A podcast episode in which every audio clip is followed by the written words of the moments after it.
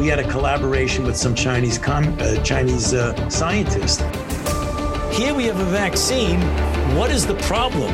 Get over it. What we are very proud of now is that we penetrate the cabinets. Seriously, I'm, I'm making a serious point. I don't know what half of them are protesting against. We still got Fauci walking around free. The man should be in irons in the darkest pit. As much as he touts that he cares about it, he doesn't. This is our revolution. It's not theirs. Don't let them take it from you. Don't let them convince you that it's their revolution when in fact it's not. It's ours. And we will have it. It is Tuesday, the 26th day of July, the year of our Lord 2022. I'm Johnny Emshin alongside Bruce Adams. Bruce, how are you today? Healthy and alive. Yeah. Glad to be back at it. Yeah, so am I. So am I. I was actually able to get a really good workout in today. I, I mean, like a proper workout, and it felt wonderful. You know, I mean, I took my time. You know, I, I was able to get in some extra, uh, some extra weights, and oh man, did it feel good. You know, I was able to do like the the TRX things. You know, the TRX ropes or whatever they are, and the sling trainers. I love those things, and it was uh, yeah, it was really great. It was really great to get back in the gym again. So that'll last, I think, what three weeks before they shut it all down again. You know, that's probably what it's going to be. Uh, I even told him that too. I said I'm concerned that they're going to shut everything down again, and I said I don't want to be stuck paying you people and I can't get in here. I said, no, no, no, don't worry about that. We'll we'll figure something out. So anyway, okay, uh, the old man, he's uh, he's got COVID, doesn't he? It's a shame, really. I mean, if you think about it, he's he's got COVID. Do you really believe that? Does anybody really believe that Joe Biden has COVID? Because I don't. I don't. I think it was just one gaffe too many. And they needed an excuse to pull him for 14 days until they could do whatever it is they're going to do, rearrange some deck chairs on the Titanic. They'll stuff him in a closet, right? Jill's going to wander around looking for him. And then you know, a couple of weeks roll by, they'll roll him back out. Oh, no, he what gaffs? What are you talking about? No, he didn't say that he has cancer. No, he didn't say that. No, what, what do you mean that the disaster of a Middle Eastern trip that he took where he was begging cap in hand? I don't even think he was doing cap in hand. He was begging to the Saudis to increase production. It's pathetic. It's absolutely pathetic. After telling the American people he wasn't going to do that. He, he told the American people before he went he wasn't going to be begging for oil, which is code for they're going to be begging for more oil. They they have to. They they have no choice because they've destroyed uh, oil production here in the states, and they know it's going to look bad for midterms. So they have to do something in the in the immediate term uh, to to change things. But he's so far underwater. Even like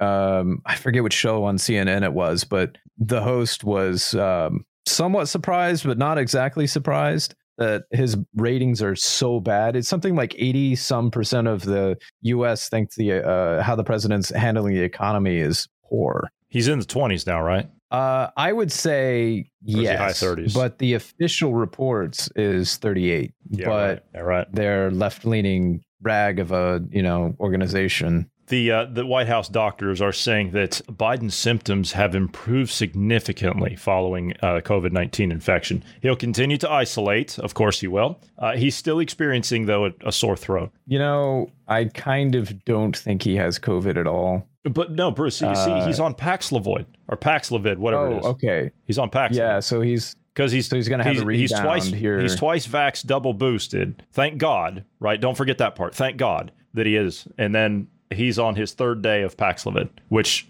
isn't that supposed to, as Fauci said, isn't that supposed to give you a COVID rebound if you've been? Well, it's not supposed to. Boosted? Well, it's not it supposed did. to, but it does. It did, yeah. It gave Fauci a rebound, and he had symptoms again, and he had to go through another uh, regiment of the Paxlovid. I, I'm sorry if if you took Paxlovid and it didn't work the first time. Why are you taking it again? because it's safe and effective. I don't know what to I don't know what to say to that. Uh, his predominant symptom is now a uh, sore throat, according to the White House doctor, whatever his name, physician, uh, uh, physician to the president, yeah, uh, Kevin O'Connor says this is most likely a result of lymphoid activation as his body clears the virus, and thus it is encouraging. His cough and body aches have diminished considerably.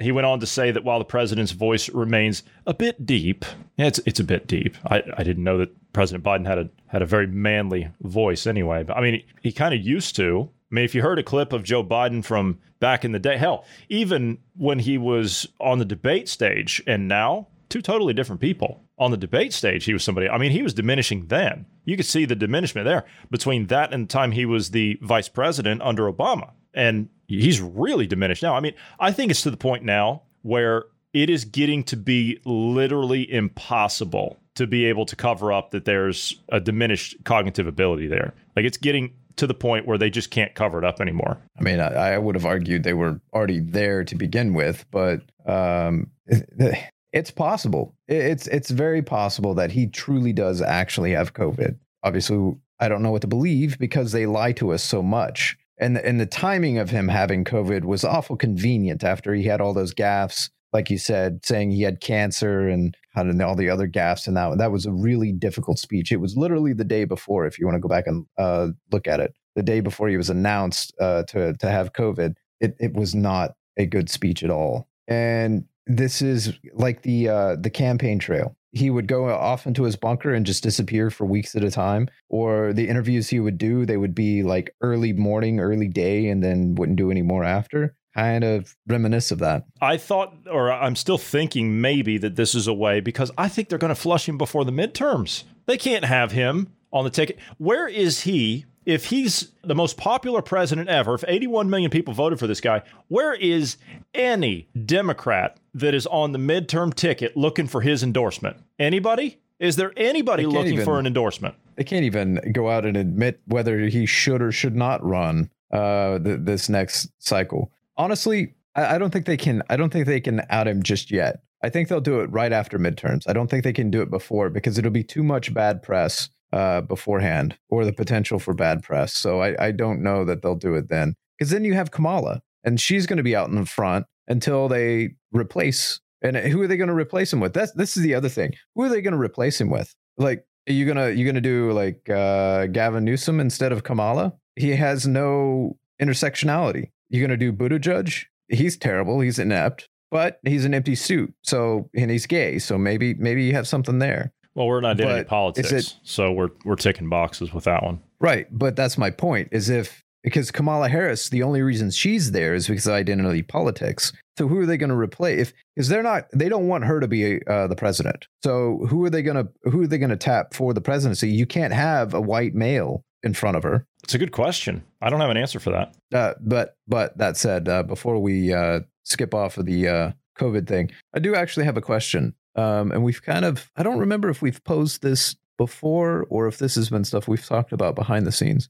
Uh, but um, what, what what's going to happen to uh, uh, these blood banks? Blood banks? You know, for the yeah, yeah. You got the people that have been donating blood that have been vaccinated, and the oh. vaccines are causing thrombosis and yeah. uh, you know myocarditis that's, and whatnot. That's a good hmm. question. That's a good question. I mean, in California, what was it, two, three years ago in California, they actually changed the law out there to say you don't have to disclose the fact that you've got any kind of a, uh, a bloodborne disease, you know, such as HIV or you know any, anything like that. You don't have to disclose that anymore. Now you can just donate blood. That's fine. Maybe they're going to do that across the country. I don't know. I don't know. I don't see that flying in a lot of states though. If that's left to the states, uh, and I don't see that. I mean, I could see that being pushed through on the on an executive order, but I mean, you know, because he's going to do the executive order on climate. But you've already got a bloodborne disease that's being freely injected and freely uh, donated and monkeypox? in blood. Yeah, and monkeypox is now going to get thrown and, into the mix. Yeah, yeah. Biden administration is currently weighing declaring monkeypox of uh, what what is it called? Uh, a public health, health emergency. emergency. Yeah, public yeah. health emergency, and plans to name a national coordinator to oversee the response. So that's according to the Washington Post. Uh, I'm not going to accept the coordinator over this unless it's like Rachel Fauci? Levine or something. Unless you know, it's Fauci. No, well, maybe Fauci, but uh, I'm thinking more Rachel Levine or Levine, uh, or that uh, uh who's the energy guy? You know, yes, one, yes. something something like one that, that dresses like know. a dog. Yeah, yeah, that one. Yeah, yeah. World Health Organization Director Tedros over the weekend. For all of these reasons, I have decided that the global monkeypox outbreak represents a public health emergency of international concern. So you see, he decided, not the corrupt board of people they have up there that are on the payroll of Bill Gates, not that, but he decided that monkeypox represents a public health emergency of international concern. So you see, they're going to move ahead uh, based on that. Don't we have like two deaths globally? I think so, yeah. For this current strain? I think so, yeah. And I think both of those were in Africa, I think. Sure sounds like an emergency to me. Unless there's something that they know that we don't know. Like there's going to be a large release Oh, did I say that out loud? I- I honestly think that they're literally they're setting everybody up for that. They're teeing it up now. That's my guess. All right, let's um let's move on. Bruce, how's your mail service? Uh, fairly consistent, I guess, so far. Well, that's good. That's good because it might not be soon. And the reason I say that is because the U.S. Postal Service is going to make 40% of their new mail trucks all electric. Isn't that great? That's great for the environment, isn't it? After we heard the statistics that we were talking on yesterday, after we heard those statistics about how it, it costs four times more to charge your electric vehicle than it does to run your air conditioner, isn't that great? That's great for the environment. Oh, and where does that electricity come from? It comes from coal and nuclear. That's where it comes from. So you're going to be charging these things a lot more, aren't you? It's not going to be like the, uh, the the electric vehicles that you have for private use. These are going to be commercial use. So these are going to be driven a lot more and over greater distances. So therefore, you're going to have to charge them more. United States Postal Service announced plans to make at least 40% of its new delivery fleet electric. In February, the Postal Service had already said it would procure 165,000 new generation delivery vehicles, 10% of which would be electric. But five days ago, the Postal Service said that they had a new plan to buy 84,500 vehicles, of which 40% are estimated to be battery operated electric vehicles, or BEVs. The 84,500 vehicles will include 50,000 new generation delivery vehicles and 34,500 commercial off the shelf vehicles. Of the 50,000 new generation delivery vehicles, the minimum battery operated vehicle is set to rise to 50%, up from 10%. So see, the problem is, is that you see they haven't had enough. They didn't put in a big enough order, so they had to put it in order to make it work. They have to get more. You see how that works? So they're going to have 80,000 new vehicles that are going to be electric vehicles. Eighty-four thousand five hundred. 84,500, yeah.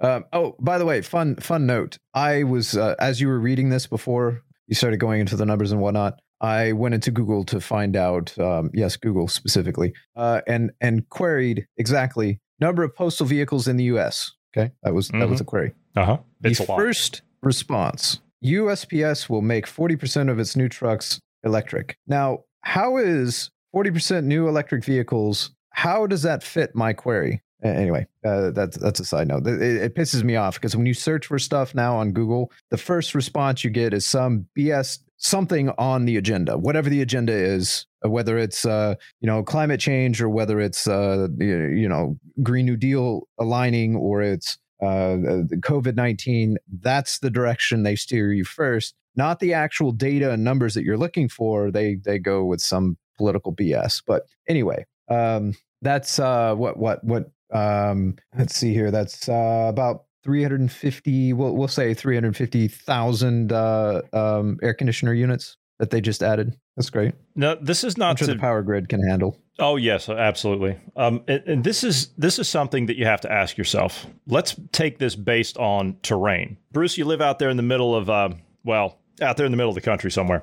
To somebody that's on the east or west coast, you know, you're, you're literally you're in flyover country. We come from flyover country, so you're out there, especially you being out there on the flatlands as you are the the plains. It takes a while to get from one town to the next, just a little bit, and there's not a whole lot going on in between each town when you're going down the Yeah. road. Believe me, I know. I know. Oh my God. I drove the I 70 that goes from, lit- literally goes from east to west, right? It's the main Yeah. interstate that goes across the country. You start driving that from Ohio all the way out west, there is absolutely nothing on that road. There is nothing. It is the most boring drive I have ever had in my entire life. I can only imagine. Now, a small abbreviation of that would be the states in the middle of the country. Because if there's nothing on a major interstate going across country, what do you think is going to be on the little highways, the little two lane highways that connect towns out in a state that's on the Great Plains? Not a whole lot going on out there. So once an electric vehicle gets from wherever it is, the distribution hub to pick up the mail or the post office or whatever, and then it gets out to where, say, for example, you are, then it has to do its little drive around all over the place in town, stop and go, stop and go, everything, because that, you know, uses more uh, energy because you're stopping and going all the time. Then you're going to have to drive all the way back. I don't think you're going to have enough juice to get back to where you came from if you're talking about these sparsely populated areas like this. It's it's actually fun how the mail works here. If you want to mail something to the other side of town, it's actually better for you to go and deliver it yourself because wow. it drives it goes out an hour away to their distribution hub, it gets processed and then drives another hour back to get delivered. I'll do one better than that. Where I come from, back in the States, if you want to send a letter across town, I come from a small town, right? If you want to send a letter across town, as you said, it's easier for you to just go and deliver it yourself. Because if you send it in the mail, it's going to go two hours away, one way. It's going to get sorted in the state sorting facility in Columbus, Ohio. It's going to get restamped into a remailing thing, and then it's going to be sent right back. How is this for government, right? How is this for government? When I was a kid, it used to be delivered in town, sorted in town at the local post office, and then delivered probably the next morning. That was it. Now, I've been told of a time when it was actually more efficient than that, as in after the war. You know, my grandparents told me about it. You could drop a letter off at the post office in the morning to be mailed, you would have it delivered within town the same day. And here's the kicker to that you would get a letter back by the end of the day. And we're somehow making progress here. How is this progress? Somebody please tell me how, how this is progress. T- somebody please explain to me how this is an efficient use of taxpayer money. It's anything but. To your uh, point there about the two hour thing, it's probably that in other parts of the state, uh, it just so happens that where I am positioned, the, the, the town that I live in, it's an hour away from the two largest cities. So both those distribution hubs are an hour away. So whichever direction it goes, it's an hour. But if you go to different parts, yeah, that that goes to like the Panhandle, for example. Yeah, there's there's pretty much nothing out there when you get to the Panhandle. That that's just farms, just farms. That's all it is. I think it also depends out there on on how the horse is feeling that day, doesn't that it? too? Yeah, there, there's that. Yeah, it's just it makes no sense with going all electric. Let's say even if it's just the delivery vehicles that go all electric, um, it, you're going to have to have all the electric vehicles in the town themselves, and they're not going to be able to do any kind of like rural deliveries or any of those kind of things. It has to only be in town, or you know, in in uh, the, the subdivisions or something like that, because you know, the nearest town to us is like 20 minutes away, I think. So, yeah. And and how's the how's the mailman going to get there in the first place? Is he going to have an electric car too?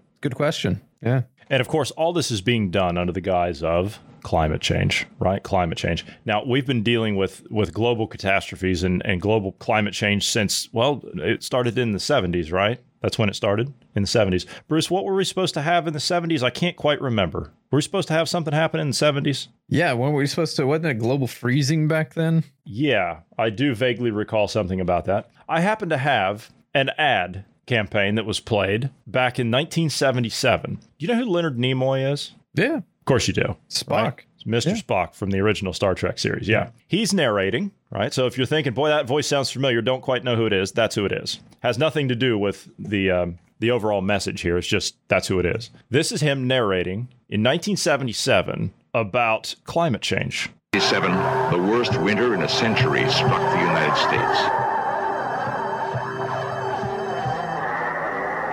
Arctic cold gripped the Midwest for weeks on end. Great blizzards paralyzed cities of the Northeast. One desperate night in Buffalo, eight people froze to death in marooned cars. Pat Bushnell was on the road that night. Traffic just absolutely stopped. I was afraid of being stuck in the car all night long with the uh, cold and the wind running out of gas. And then what? I think that if we had to go through a real bad winter, just like we just went through, I think we'd have to think about moving someplace else. Move where? The brutal buffalo winter might become common all over the United States. Climate experts believe the next ice age is on its way.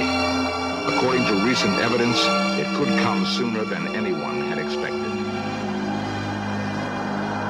At weather stations in the far north, temperatures have been dropping for 30 years. Long free of summer ice, are now blocked year-round. According to some climatologists, within a lifetime, we might be living in the next ice age. You hear that? according to climatologists, some climatologists, in our lifetime, we might be living in the next ice age. There's so much ice at the at the polar ice caps that while the ports all up there, they're they're all just jammed. You you can't get there anymore. Where are you going to go? You can't leave Buffalo because the entirety of the United States. I'm trying to do this with a straight face. The entirety of the United States is going to be a frozen wasteland. This is what they were kicking off about in 1977. Were they right or were they wrong? The same people, the same organizations, the United Nations and all these these yahoos, all these these idiots and these think tanks that they put up that they come up with. These same people. Hell, some of them are probably the same scientists. They've been in there so long. I mean, we talk about bureaucracies. These people never leave. Look at Fauci. He's been in there for 40 years. That guy's been in there longer than I've been alive in the same job. Were their predictions correct? Yeah, we've not seen anything near uh, like the, the storms you guys have up in the Northeast. We've not seen anything like that.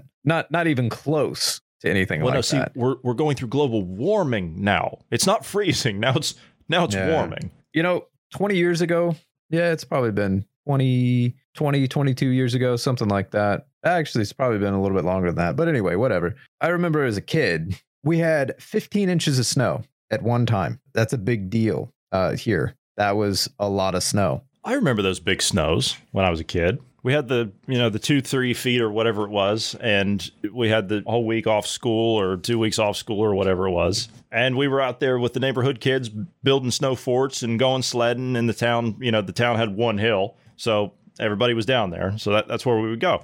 And uh, it was a lot of fun. Of course, those have all disappeared, but we're coming out of the mini ice age, which you've explained here many times before. And we're headed back into, we, we've got increased solar cycles. It's amazing to me how they ignore the sun. It's amazing to me how they do that. Mm-hmm. They just conveniently leave that part out. And, and how much effect that actually has on our climate, you know. And I'm not a scientist. I just I, I read literature and, and data on how this stuff is. It- It's not that difficult to do. But I remember all those things as a kid back, you know, many years ago. But um, yeah, all that stuff has changed, and and that's since all that since the solar cycle has changed, the agenda has flipped. Two, three more generations are now around, and I remember even when I was a kid, growing up on television, and Nintendo, and all that stuff. I remember the kids shows at the time were telling us, you know, the cartoon like ones they were telling us, uh, global warming is coming. It'll happen in our lifetime. Beaches are going to disappear. Well, those same beaches that I used to go to as a kid, they're still there. Every single one of them. They're all still there. And you know how much that sea level has risen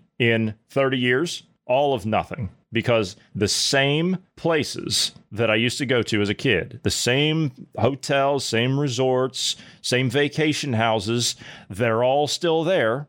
Yeah, I remember as a kid the the cartoons. I think the the popular one when I was a kid was uh, Captain Planet. That was the Oh yes, big one. That yes. when your powers environmental. Yeah, yeah, I remember. Yeah. that. Everyone Yeah, had the yeah, little that ring. was- yeah, that was a good one. And you know what? If you ate the poison cereal that your parents would buy, you know, like the the Captain Crunch or whatever it was, if you got that, then sometimes you'd be able to get each ring if you dig through all the way to the bottom of the box, and then you know, Yeah, down there. Probably You get the- painted themselves. yeah, yeah. You get what you, it was a cheap plastic one too that would break after five minutes. You know, playing with your friends. It sounds right. Yeah.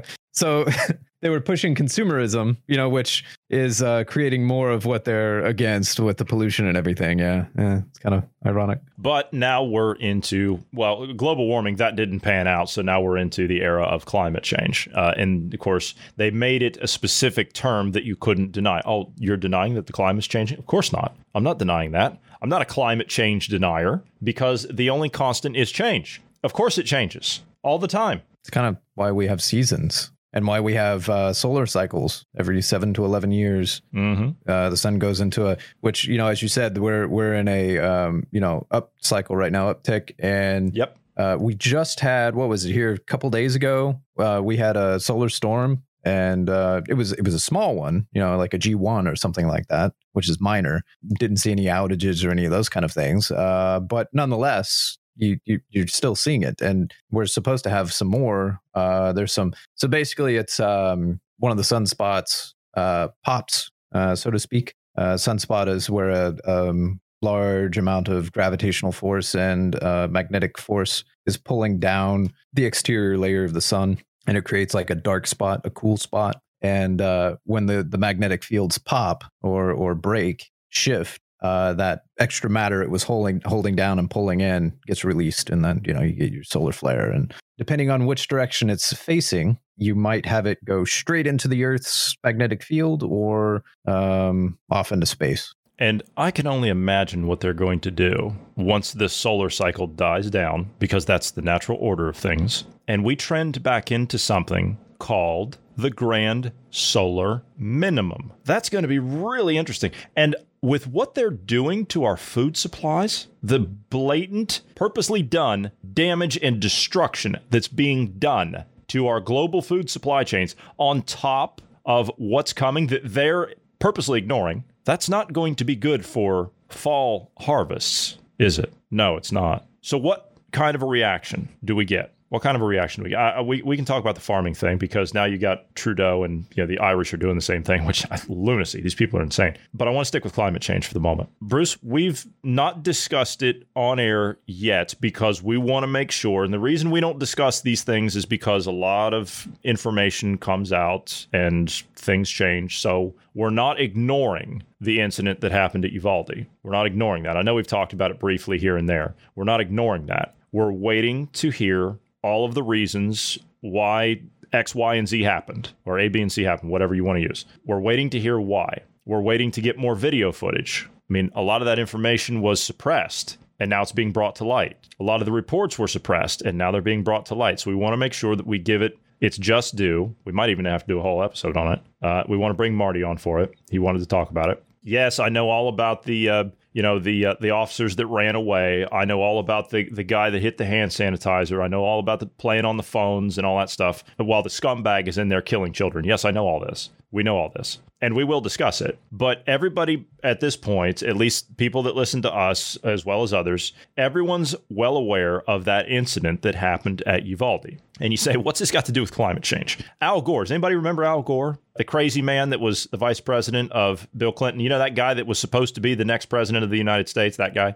I always laugh about that because I, I and I'm not a fan of Al Gore by any stretch of the imagination, but I firmly believe that he actually won that election in 2000. That's my opinion, but that's another story for another day. Al Gore has called climate deniers. You hear this climate climate deniers, such as ourselves, right? But then again, I'm not a climate denier. I agree that the climate changes all the time. As you said, Bruce, we have seasons what we go through. The climate changes. And if you listen to the World Economic Forum, they say, well, that's okay. We'll just put space bubbles up in the up around Earth and we'll we'll just change it that way. And I actually I heard one of these these lunatic nut jobs from one of these universities last year say, you know what, in order for us to successfully deal with the effects of climate change, we have to change the orbital rotation of the Earth around the sun. That's how insane this is. That's how crazy these people are. It's like how much more crazy and absurd can you be to one up the one academic before you? That's what it's turned into, or the scientist, or the doctor, or, or the politician, or the bureaucrat, or whatever. That's what it has to be now. You have to be more absurd than the next person to get up to the next level. If I if I didn't know any better, I would say that uh, they're all following the same ideology of uh, kill as many humans as we possibly can. Just, yeah, they just want body counts. Yeah, by any means necessary. Anyway, uh, back to Al Gore. Al Gore says that climate deniers are like the Uvalde police officers who didn't rescue the children. And by the way, I'm sure this has nothing to do with it, uh, nothing whatsoever. Uh, but he just launched a, a climate asset fund that was backed by Microsoft Climate Innovation Fund. I, am sure that's just a coincidence. He also happens to own the carbon exchanges in London with his partner, Mr. Blood. What do you think they call the company? Blood and Gore. You couldn't make it up. You couldn't make it up. He's lobbying for climate change policies, as in these green, you know, I'm doing air quotes, green policies in countries around the world, the United States in particular. He's the front man for the cap and trade, the carbon tax, whatever you want to call it, the Green New Deal, all of it. And then he's the guy that sat down with Ken Lay from Enron. If anybody remembers the Enron scandal, how they screwed people out of their energy and their money they formulated this plan to come up with this carbon trading scheme, and he owns the company that you're going to have to buy the carbon credits from. Like, how much more obvious does it have to get? Here's Al Gore on Meet the Press with Chuck Todd. You know, the climate deniers uh, uh, are really, in some ways, similar to all of those uh, almost 400 law enforcement officers in Uvalde, Texas, who were waiting outside an unlocked door uh, while the children were being massacred. They heard the screams, they heard the gunshots, and uh, nobody stepped forward. And God bless those families who've suffered so much. And law enforcement officials tell us that's not typical of what uh, law enforcement usually does. And confronted with this global emergency, what we're doing with our inaction and failing to walk through the door and stop the killing uh, is not typical of what we are capable of as human beings. So let me get this straight. First of all, we're going to parade uh, the dead children up there. I agree with him on the fact that I I feel for the families, but we're going to parade around. We're going to pull on everybody's heartstrings by using the children that were murdered by some scumbag. That is still to be determined on how all that went down. We're getting there. You're going to guilt trip everybody and say, You're no different. If you don't believe me, Al Gore, who owns the financial exchanges that you're going to pay money to, if you don't believe me, then you're murdering children. You're no different than people that stood by and watched children be murdered in cold blood. What does he have to lose if he's wrong? Money, because you won't be buying the carbon exchanges, I, or I carbon credits, or whatever they are. Very little. Uh, and and here's here's the reason I say he has very little to lose. He's been wrong this entire time. Not one of his predictions are accurate or true. And what happens? He just makes more money. He's part of the money money laundering cycle. He goes out there and pushes the narrative, and then these companies that are benefiting from his uh, uh, pushing this narrative, they feed him some money. So it's just it's just a cycle. It's kind of the same thing with Fauci and um, the vaccines, quote unquote vaccines, you know, finger quotes there. He's pushing the fear porn about COVID. And at the same time, you have Pfizer, Moderna, AstraZeneca, you know, all these, they're making uh, money hand over fist, and he's getting some kickbacks. He has a lot of investments in those companies, part of boards, you know, those kind of things. So yeah, this this is all a scam, just like many of the other things that are going on. They're just scams. Uh, just like the Hunter Biden situation where he was on the board of Burisma uh, or Privat Bank, you know, and uh, it's run by an oligarch that Uh, Kolomoisky just was on the happens to be the same one. He was he was actually he was an executive for Burisma as well. That's how he got Yeah. Hunter that job. Yeah, you know, and then they had the the four billion dollars that just happened to disappear into that bank, and then, uh, y- you know, uh, it, it's all the same. It, this is this is all the same. This is just a load of BS they're feeding you. If you look at the trends and you look at what the normalcy of this, as as we've talked about, we've we're coming out of an ice age, so things are going to get warmer. That's just the way it is. You've got the the solar cycles you have to pay attention to. This is just going to happen. This is this is what's slated to happen. Uh, scientists are saying, well, if we don't cut down on carbon emissions, then we may prolong the warm period and shorten the the freeze period. Uh, I, I'm sorry. I'm sorry. Who in here thinks that's a, a bad thing? You know, I mean, show of hands. Not me. Uh, a, I- I a shorter, I do. a shorter cold period. I mean, that that kind of seems like you know when the the entire globe freezes over, you can't grow things.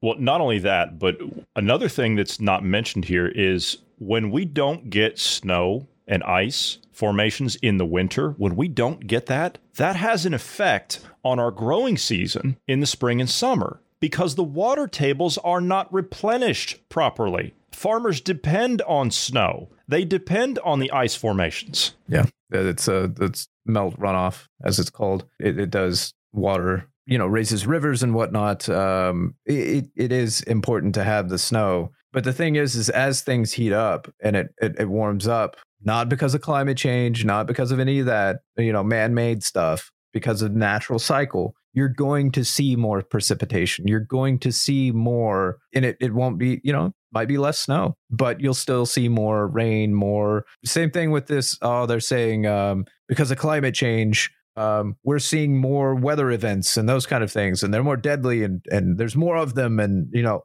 actually, we're seeing fewer of all these things. It is true when you see cycles uh, with, with the sun. You know, you you go into the solar maximum, you are going to see more weather events that happen, and then when you go into a minimum, you're going to see less, and that's largely because of the amount of energy that's being thrown into our ionosphere and stratosphere and whatnot from the the solar radiation it's going to kick up some storms and it's going to energize some things and you will see that increase and you know more water evaporation and those kind of things You know, I remember when I was, uh, I want to say when I was in the fifth grade, so 11 years old, 10, 11 years old. I want to say that we saw something like, uh, and, and a lot of them weren't even big ones, but I, I want to say that we saw something like maybe 15 hurricanes hit the East Coast that year. I mean, it was it was quite significant. Now, some of them were just they, they got turned into like tropical storms or, or something like that, but um, and and they ended up just being mild. But nonetheless, can you imagine if we had 15 tropical storms or, or depression, depressions lower than the storm. If we had 15 hurricanes or tropical storms, just those two, can you imagine if we had that many hit the East Coast right now, what they would be doing? They'd be going ballistic. Yeah, they'd be going ape crap. Uh, it, it just it would be nonstop climate change and all of this, and we have to go to electric vehicles, which are far more damaging to the environment, and it's just it makes no sense the direction they're they're trying to push us in. Uh, from a if you're if you're looking if you're looking at this as a progress, uh, you know, innovation, you know, those kind of things, you know, what we call common sense. If you're looking at it from that perspective, this makes no absolutely no sense. But if you're looking at it from a control, uh, looking at it from a greed, looking at it from a depopulation perspective, well, yeah, this is the way you go. I mean, what would you do differently? Well, you would reassess. That's what you would do, right? You would reassess and think, okay, um, well, let me see. We clamped down pretty hard on the population the first time. Man, maybe we should really do that again, but we should double down on it this time. If I were an evil, sick, twisted individual, I mean, that's what I would do. I would go on television and I would say it. That's what I would do. I give you the sainted Dr. Anthony Fauci. We know now, two and a half years later, that anywhere from 50 to 60 percent of the transmission occur from someone without symptoms, either someone who never will get symptoms or someone who is in the pre-symptomatic stage. Had we known that then, the insidious nature of spread in the community would have been much more of an alarm and there would have been much, much more stringent uh, restrictions in the sense of very, very heavy encouraging people to wear masks, physical distancing, or what have you. You see, if they would if they would have known about that asymptomatic spread in the early days, uh, they would have cracked down even harder. They, they, you do not have asymptomatic spread. That does not happen. Statistically speaking, it's the equivalent of zero. That that's the chances of it happening. The number is significantly, significantly lower than even if you just had mild symptoms, like a, a slight cough. You're you're so much lower in the chances of of uh, transmitting it. It, it it it it's statistically basically zero. That that's how often it happens. However, you were explaining before, and you were talking about it pre show, that the whole idea of asymptomatic spread, as you just described it, is true, but all that changed, didn't it? Yeah, for at least a little while. Um, at least for a few months, this changed. So when they started doing the vaccines, they started, uh, the, you know, they were doing tests and and seeing um, uh, it basically if it was working. And what they were finding was is people were not. Uh, it wasn't preventing them from getting infected. What was happening was it was uh, basically suppressing the symptoms. So they would have a much higher viral load than someone that was showing minor symptoms, someone that was contagious. So you did have asymptomatic spread. Now this was true for a for a time when the virus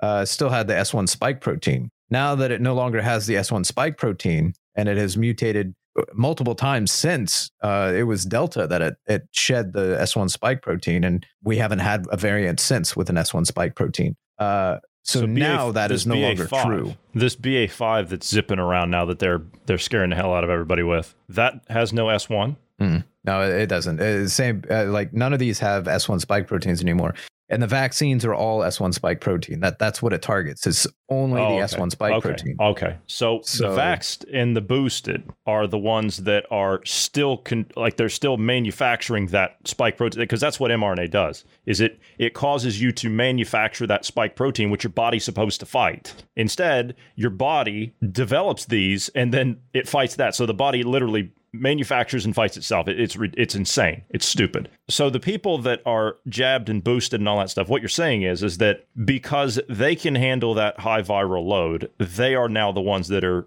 capable of being asymptomatic spreaders of this new variant. They were. Yeah. When when when it was the S1 spike protein variants that were going around, this was true. Uh-huh. Basically, what I'm getting at is I think Fauci is cherry picking the data uh, as he normally does. Uh, he's pulling data from when it was like beta uh, or or something like that. You know, the alpha or beta variant. Uh, during that time, it, his statement is true. You would have been asymptomatic and spreading it. However, now because they the the virus no longer has an S1 spike protein, the vaccine does absolutely nothing against that. In fact, it weakens your immune system. And to your point about the the body manufacturing this S1 spike protein, the the thing is uh, the mRNA that you are injected with if you've been vaccinated for COVID 19, it is a synthetic mRNA. It's something manufactured. This synthetic mRNA, this protein, does not decay and break down like a normal mRNA strain. So, in other words, uh, the naturally occurring, the ones that our body produces to, to repair and whatnot, Within about four hours, it dissipates. This mRNA strand that we manufactured, that we synthesized, there's only one study so far that's looked into this, and they cut the study off at 60 days. And at 60 days, it was still active at 60 days. So we don't actually know how long this stays in your system active, producing S1 spike proteins. We don't know because nobody studied it. And frankly, now that that news has come out that it's 60 days still active, I don't know anybody wants to study it because they'll lose their grants, they'll lose all the funding, and they'll essentially be drummed out of the scientific community unless we can start changing the narrative and and you know change things. And if we if we have this grand jury or this uh, you know going after Fauci and all these uh, uh well, I, I was going to say medical doctors, but um, in yeah, time, if you in time, uh, if if that happens, I think that'll change the narrative, uh, yeah. and I, I, think they'll start looking at the actual science. Well, I tell you, I tell you what else has to happen, and this is key. This has to happen. You have to have some key high level defectors, and I'm talking about people within the establishment, within the medical establishment, the politics, all of it. You need to start getting people, you know, corporations, the, the works, the, the banking industry, whatever. Sooner or later, they're going to get to a point where they're going to have to start leaving that sinking ship. I'm surprised they haven't already. They really do believe at this point, they're so delusional, they believe they have a shot at this. But you're going to have to have some high level defectors, and they're going to have to fall on the barbed wire, if you will, or, or fall on the sword or something. And they're going to have to go public, and they're going to have to do it on on national platforms. That's what they're going to have to do. So, uh, however that is, whoever that is, I, I don't know, but that that needs to happen. That needs to happen. You need to have not just one. You need to have hundreds. You need to have thousands, tens of thousands of doctors throw off their damn lab coats and walk out and say, "That's enough of this." That has to happen. They're pushing five here now, five shots, and a lot of the doctors are saying, "Uh-uh." Okay, we, we've we've played along up to this point. We're not doing it anymore. That's enough. Yeah, I just wanted to reiterate the um, this is the the same uh, country that said one in five thousand injections have adverse effects, and they're still pushing for another round of this. Uh, this is this is like they're pushing for five jabs, one in five thousand. That means if you've gone with the five jabs, that means it's like one in a thousand now. They're insane. They're, they're literally insane. I just don't have any other words for it. They're insane. They're, they're crazy. And this is the type of person that we're now uh, putting on the uh, the World Health Organization board. Speaking of insane and behavioral problems and absurdities, Susan, um, I, Mishy, Mickey, whatever. I, I don't know. I don't really don't care. Professor, excuse me, Professor Susan Mishy, Mickey, whatever. She has been appointed the chair, the chairwoman of the World Health Organization's Technical Advisory Group for Behavioral Insights and Sciences for Health. Let me give you a little bit of a background on who this lady is for those that don't know who that is. We've mentioned her here before. She is a member of the Communist Party of Britain, just to give you an idea, right? That's her first thing. The second thing, she was on she was on the BBC giving an interview and she was asked, uh, Professor, she was one of the advisors for for Sage, you know the the advisory people that were for the government and all that stuff. Professor, how much longer are we going to have to do these restrictions? This goes with what Fauci was just saying. She said this over a year ago. Listen to this. Listen to this very carefully. What she says. She was just appointed the chairwoman of the World Health Organization's Technical Advisory Group for Behavioral Insights and sciences for health. This is the kind of answer she gives. Listen. Professor Michie, if I can start with you first. Do you think that this, this is going to be right? We've had so much hope on the vaccines, hopefully changing everything, bringing an end to the pandemic, bringing an end to this, these changes we've had in our lives. Do you think it won't be enough?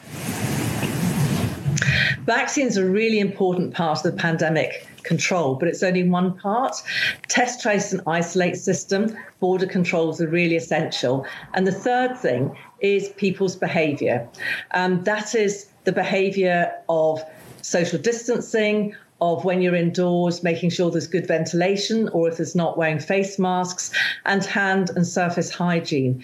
We'll need to keep these going in the long term, and that will be good not only for COVID, but also to reduce other. So when you say long when term, the NHS is sorry to interrupt, Professor Michie. Jen, when you say long term, what do you mean by that? How long? Very quickly. Um, I think forever to some extent because. Why didn't you say that? Oh, gosh, forever. I think forever. You hear this? This is who's now sitting at the World Health Organization. You see, the more absurd you get, the higher up a position you get. I guarantee her taking that position is what landed her that job at the World Health Organization. When, as soon as she said that, every single one of her credentials, and government jobs, and advisories and everything should have been pulled immediately. And she should have been brought in and put under investigation for even suggesting something so insane. But no, no. The inmates are running the asylum. I think it was very telling there when she was talking about. Uh, she said uh, pandemic control. Yeah, uh, that that that is accurate. It is about control, uh, and they use the pandemic to gain a lot of control. Uh, the Western world, you didn't really fight back all that much, uh, barring a few countries that are still protesting. And I think if those countries were to crack down again, I hope, I, I, I like to think there's enough people resisting that they would keep them from going insane again. But uh, based on what we're seeing, uh, people starting to mask up again already in the middle of summer, the social distancing. They're doing it, they're doing it outside. Bruce, they're doing yeah. it outside. They're wearing masks outside. They think it's airborne. I, you can't you can't reach them at this point. I, I, as difficult as that is for me to accept, I mean, my God, we're three years. We're going three years into this. Yeah, and, and it seems like it's it seems like it's uh, extremes now. It's either someone is for it or against it. There's not really anybody in between as much anymore. Uh, and th- honestly, this fits their dialectic that they need. But at the same time, it's just naturally like if you're going to continue doubling down and it and evade the science and and lie about the science and people are seeing it blatantly now the the only thing to do now is to resist it. I mean you you have to. That's so they're going to get their dialectic but what, what else are you supposed to do? I don't have an answer, my friend. I really don't have an answer. All right, we're going to go ahead and kick out of here. For those of you who'd like to send us some feedback, please do so anytime by sending us an email at dynamicpodcast at protonmail.com. Also, do you like the podcast you're listening to? We do love having you as a listener, and we would ask you to pass us along to five friends. Do you know someone you're trying to wake up and get to think on their own? We would appreciate it very much if you would send them our direction. Bruce, thank you for being here this evening. Thank you to all of the listeners. Everyone have a great evening.